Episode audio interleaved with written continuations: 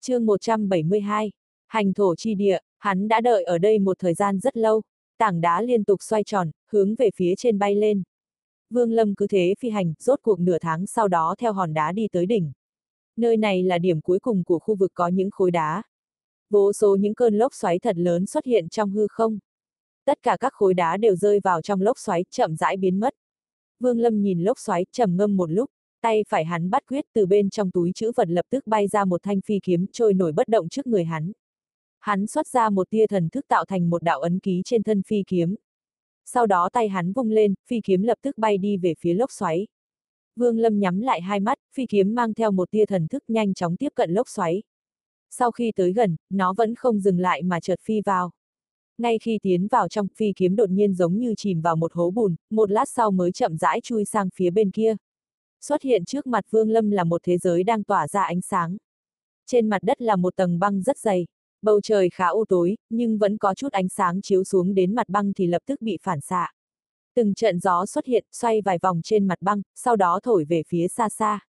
Từ xa nhìn lại, khu vực này hết sức rộng lớn. Cứ cách một đoạn lại xuất hiện một tòa tháp màu đen. Hắc tháp gần nhất cao 10 trượng, nhưng càng về sau chúng lại càng cao. Thần thức Phương Lâm thấy được tòa hắc tháp xa nhất có độ cao đạt tới hơn 40 trượng. Những tòa tháp nối nhau tạo thành một đường thẳng tắp, do độ cao của chúng tăng dần tạo cho người ta cảm giác hoành tráng. Nhất là, hắc tháp được cấu tạo từ những khối đá màu đen. Ánh sáng phản xạ từ tầng băng dưới mặt đất bị thân tháp hấp thu hết. Phi kiếm dừng lại một lát, sau đó lại xuyên qua lốc xoáy bay trở về, rơi xuống tay Vương Lâm. Ở bên ngoài lốc xoáy, Vương Lâm mở ra hai mắt thu hồi thần thức trên phi kiếm. Sau đó, hắn liền thu phi kiếm vào trong túi chữ vật. Sau khi trầm ngâm một chút từ bên trong túi chữ vật lại lấy ra long cân. Lập tức ma đầu từ bên trong bay ra, vẻ mặt hưng phấn nhìn Vương Lâm, lớn tiếng nói. Lần này giết ai? Ách, đây là nơi nào? Ma đầu đang hưng phấn, nhưng sau khi thấy rõ bốn phía liền ngây người. Thân mình nó bay nhanh, dạo qua một vòng, cuối cùng ánh mắt hết nhìn về hướng lốc xoáy rất lớn kia lại nhìn về phía Vương Lâm. Hắn xoa xoa tay, nói, ngươi, ngươi không phải là muốn ta tiến vào nơi này chứ? Không được, tuyệt đối không được, Vương Lâm không nói một lời, tay phải chỉ về phía lốc xoáy, lạnh lùng nhìn chằm chằm ma đầu. Nơi này mỗi bước đều đầy rẫy nguy cơ, nếu như không thử quá vài lần, Vương Lâm sẽ không xâm nhập bừa bãi. Vẻ mặt ma đầu đầy đau khổ kiên quyết nói, ai biết bên trong đó có cái gì, nơi đây khiến cho ta có một cảm giác rất lạ, không đi tuyệt đối không đi. Vương Lâm vỗ túi chữ vật lập tức bay ra mấy cây hồn kỳ. Đây đều là vật hắn lấy được từ người khác, Vương Lâm lấy ra trong đó một cây. Sau khi quan sát một chút tay phải hắn vươn ra phía trước chộp mạnh. Lập tức hồn phách của tang mộc nhai bị hút ra. Ngày đó ở Tu Ma Hải, Vương Lâm bắt gặp tang mộc nhai đúng lúc gã đang giết sư huynh để đoạt cơ. Sau khi tra hỏi được những điều cần biết, hắn liền tiện tay rút đi hồn phách của đối phương, phong ấn vào trong hồn kỳ do chính tang mộc nhai luyện chế. Một tia ánh sáng trắng mỏng manh lấp lóe trong tay Vương Lâm. Trong tia sáng thấp thoáng khuôn mặt đầy sợ hãi của tang mộc nhai. Tay phải Vương Lâm vung lên, tia sáng lập tức bay về phía ma đầu. Ma đầu liếm liếm môi, hai mắt lộ ra vẻ tham lam, không nói hai lời, mở mồm to ra nuốt vào. Sau khi sờ sờ bụng, hắn lắc đầu nói, không đi, vẫn là không đi. Trong mắt Vương Lâm chợt lóe hàn mang, cực cảnh thần thức chợt tản ra. Ma đầu lập tức kêu lên một tiếng đau đớn. Trên thân nó xuất hiện một làn khói mỏng. Hắn vội vàng cầu xin tha thứ, rốt cục cũng đành phải bay về phía lốc xoáy. Bằng vào thần thức trong cơ thể ma đầu, ngay tại lúc hắn ta tiến vào trong lốc xoáy, Phương Lâm liền thấy được cảnh tượng phía sau đó. Nhưng thần sắc hắn lập tức đột biến. Lúc này phía sau lốc xoáy không phải thế giới đầy băng mà là biến thành một vùng biển lửa. Biển lửa này đồng dạng vô biên vô hạn, ngọn lửa càng về phía xa, màu sắc của nó càng thêm đen hơn. Từ xa nhìn lại, ngọn lửa màu đen ngập trời khiến trơ một khoảng không gian biến thành màu đỏ tím. Từng làn hơi nóng ập thẳng vào mặt, trừ đó ra cũng có vô số loại dị thú chợt lóe lên bên trong ngọn lửa. Trong biển lửa cũng giống như thế giới băng lúc trước, vẫn có các ngọn hắc tháp với độ cao tăng dần, tạo thành một đường thẳng tắp. Mà đầu hú lên một tiếng quái dị, sợ hãi, vội vàng từ bên trong lốc xoáy lui về. Vương Lâm trầm mặc một chút, nhìn chằm chằm vào lốc xoáy, mắt hắn chớp chớp liên tục. Tay phải lại hắn chỉ vào ma đầu. Ma đầu lập tức khóc lóc cầu xin, kêu rên nói. Cho ta thêm một hồn phách nữa. Vương Lâm nhìn nó liếc mắt một cái, lại từ bên trong hồn kỳ lấy ra thêm một hồn phách ném đi ra ngoài. Sau khi nuốt vào, ma đầu liền thể hiện một sự khẳng khái, sẵn sàng hy sinh, lại nhảy vào lốc xoáy. Lúc này, thế giới bên trong lốc xoáy lại biến đổi. Đây là một mảnh sa mạc mọc vô số cây xương rồng lớn sống. Đằng xa là một loạt cơn lốc màu xám, đang chậm rãi di động. Cũng giống như hai thế giới trước đó, một loạt ngọn hắc tháp vươn cao, xếp thành hàng thẳng tắp.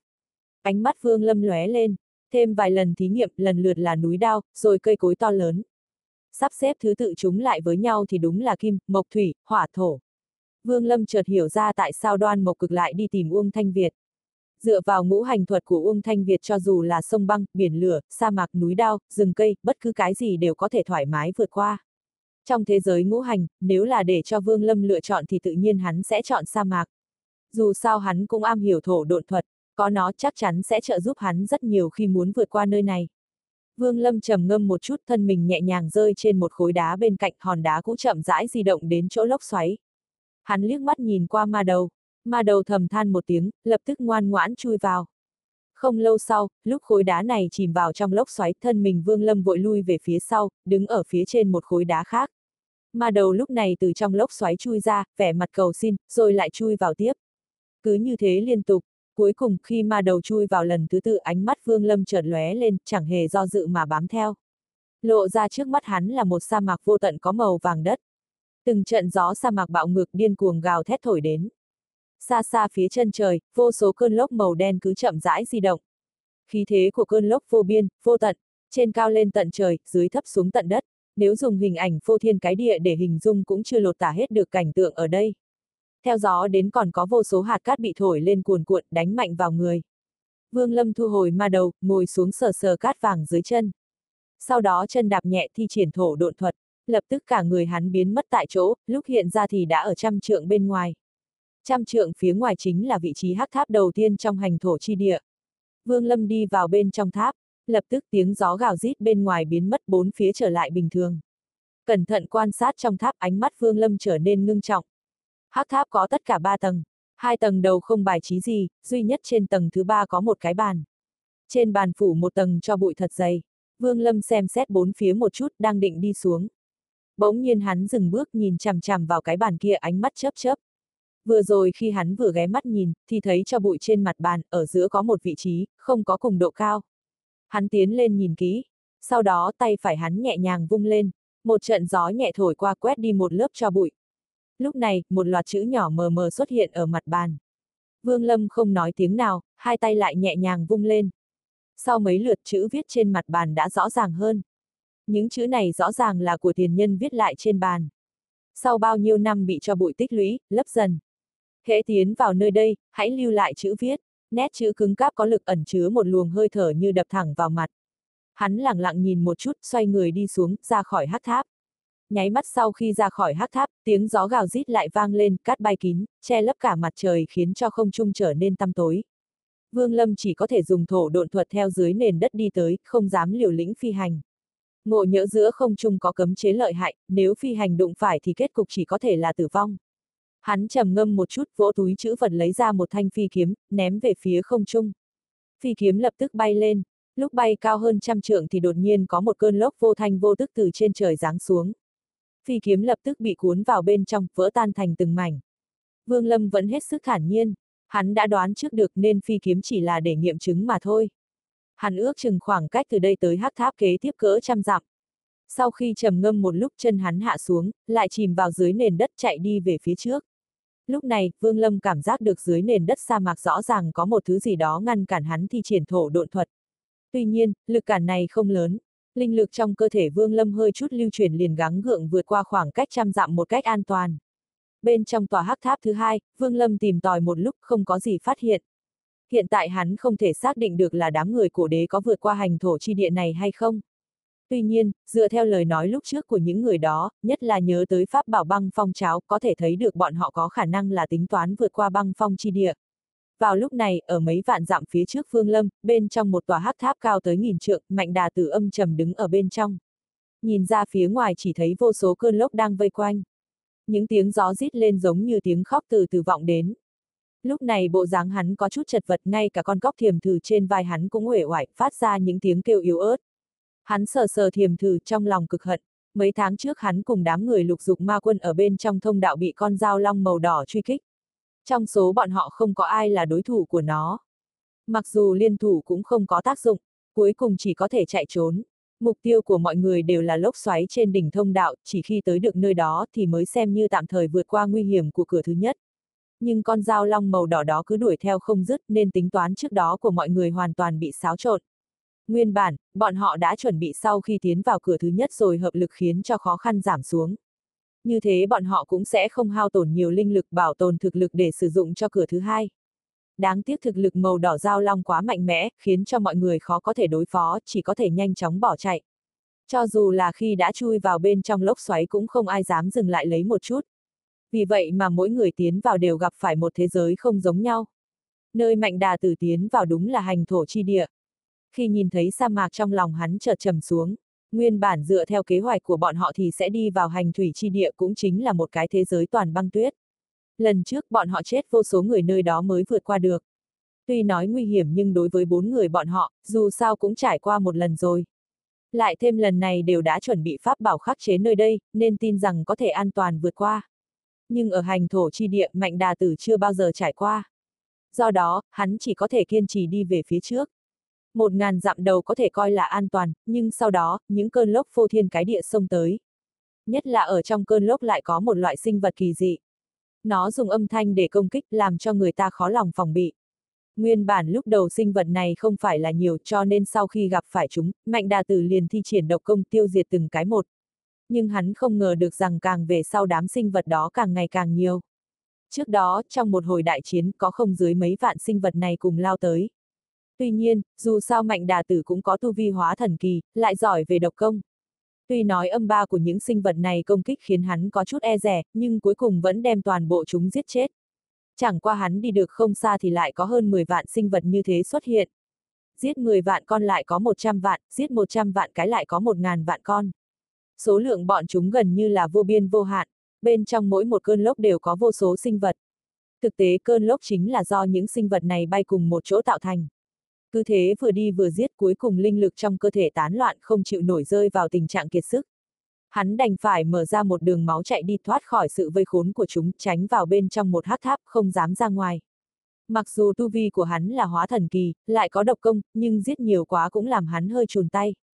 Số lượng sinh vật quá nhiều, thậm chí hắn lo lắng sau khi giết hết số sinh vật bên ngoài, biết đâu lại có gấp 10 lần số lượng đó lại bay tới. Nhất là tại bên trong hành thổ chi địa vô biên vô tận này có vô số cơn lốc. Đừng nói 10 lần, cho dù là gấp trăm lần, vạn lần số lượng đó đều rất có thể. Nghĩ đến đây, đáy lòng mạnh đà tử không khỏi ớn lạnh. Những sinh vật này uy lực không phải lớn, nhưng nếu số lượng vượt quá triệu hoặc 10 triệu con cùng phát ra âm ba công kích, thì cho dù hắn có là cao thủ hóa thần kỳ thì thần thức cũng sẽ lập tức bị chấn nát ngay tại chỗ thậm chí thân thể đều bị hóa thành vô số mảnh nhỏ. Vương Lâm càng chạy càng nghi hoặc hắn đã đi được không dưới mấy ngàn dặm nhưng trừ bỏ thỉnh thoảng có một vài cơn lốc đảo qua còn lại cũng không gặp phải nguy hiểm. Chỉ duy nhất một điểm là lực cản ở bên trong đất càng lúc càng lớn cho nên tốc độ của hắn không thể không chậm lại. Linh lực trong cơ thể có đến một nửa là dùng để chống lại lực cản đó. Một ngày, Vương Lâm hiện thân ở bên ngoài một hắc tháp. Hắc tháp này cao chừng trăm trượng, đâm thẳng lên trời. Vương Lâm vừa mới đi vào hắc tháp bỗng nhiên thần sắc khẽ biến, nhìn chằm chằm mặt đất bên trong tầng thứ nhất. Bên trên lớp cho bụi dày trên mặt đất để lại vài dấu vết rất nhỏ. Lớp cho bụi dường như bị người nào đó dẫm lên. Vương Lâm chậm rãi đi tới cúi đầu xuống nhìn. Theo sau ánh mắt hắn lóe lên, nhanh chóng cẩn thận tìm tòi ở tầng dưới cùng của hắc tháp. Cuối cùng ở một bãi đất tầng một hắn phát hiện lớp cho bụi có vô số vết chân người. Vương Lâm hít hơi thật sâu. Hiện tại có thể xác định trước hắn đã có người tiến vào thế giới này. Hơn nữa căn cứ dấu vết trên cho bụi, người này hẳn là rời đi cách đây không lâu lắm.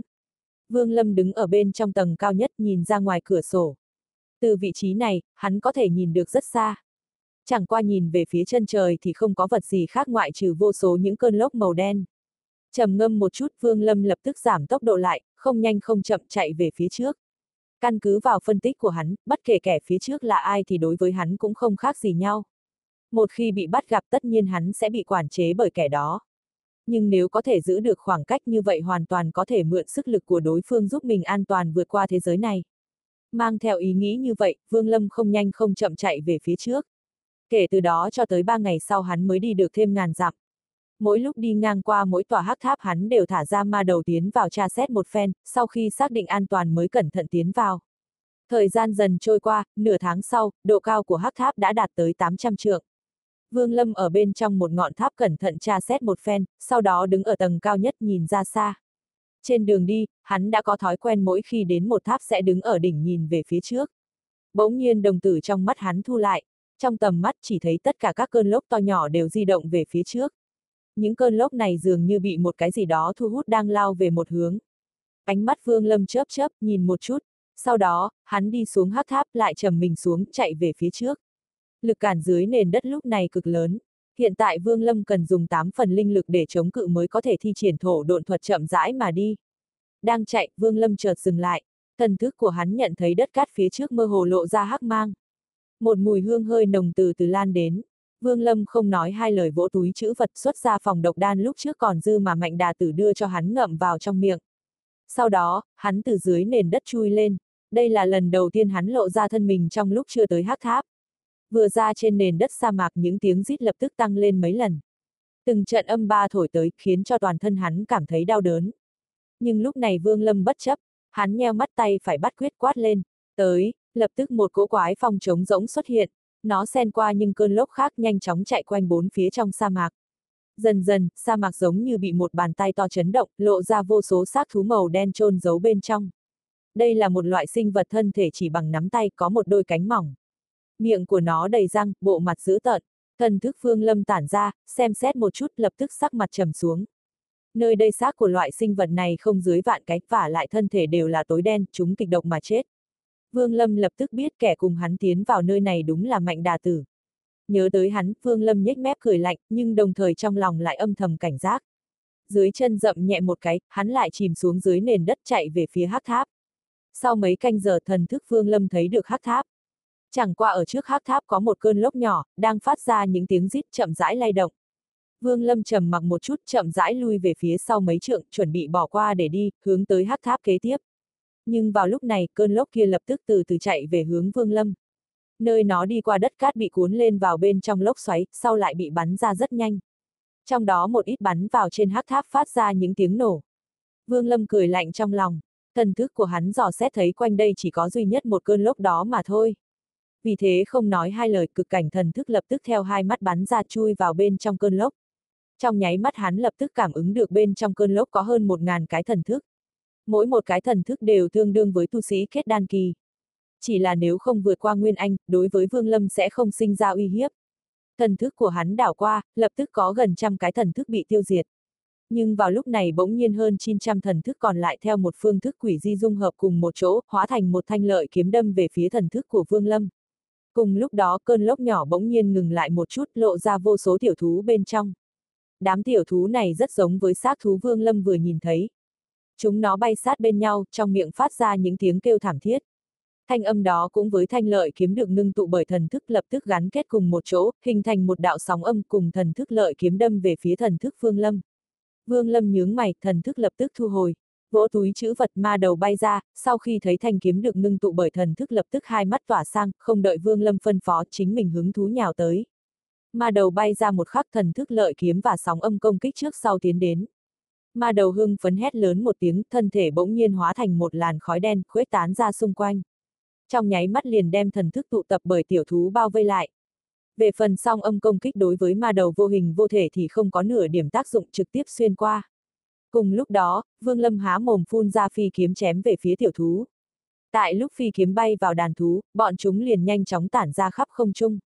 Nói thì chậm mà xảy ra thì nhanh, mắt thấy tiểu thú tản ra, Vương Lâm bỗng nhiên vỗ túi chữ vật lập tức mấy trăm phi kiếm bay ra. Vương Lâm thần thức đảo qua, phân ra trên chúng, bằng vào lực lượng cực cảnh thần thức khống chế tất cả số phi kiếm,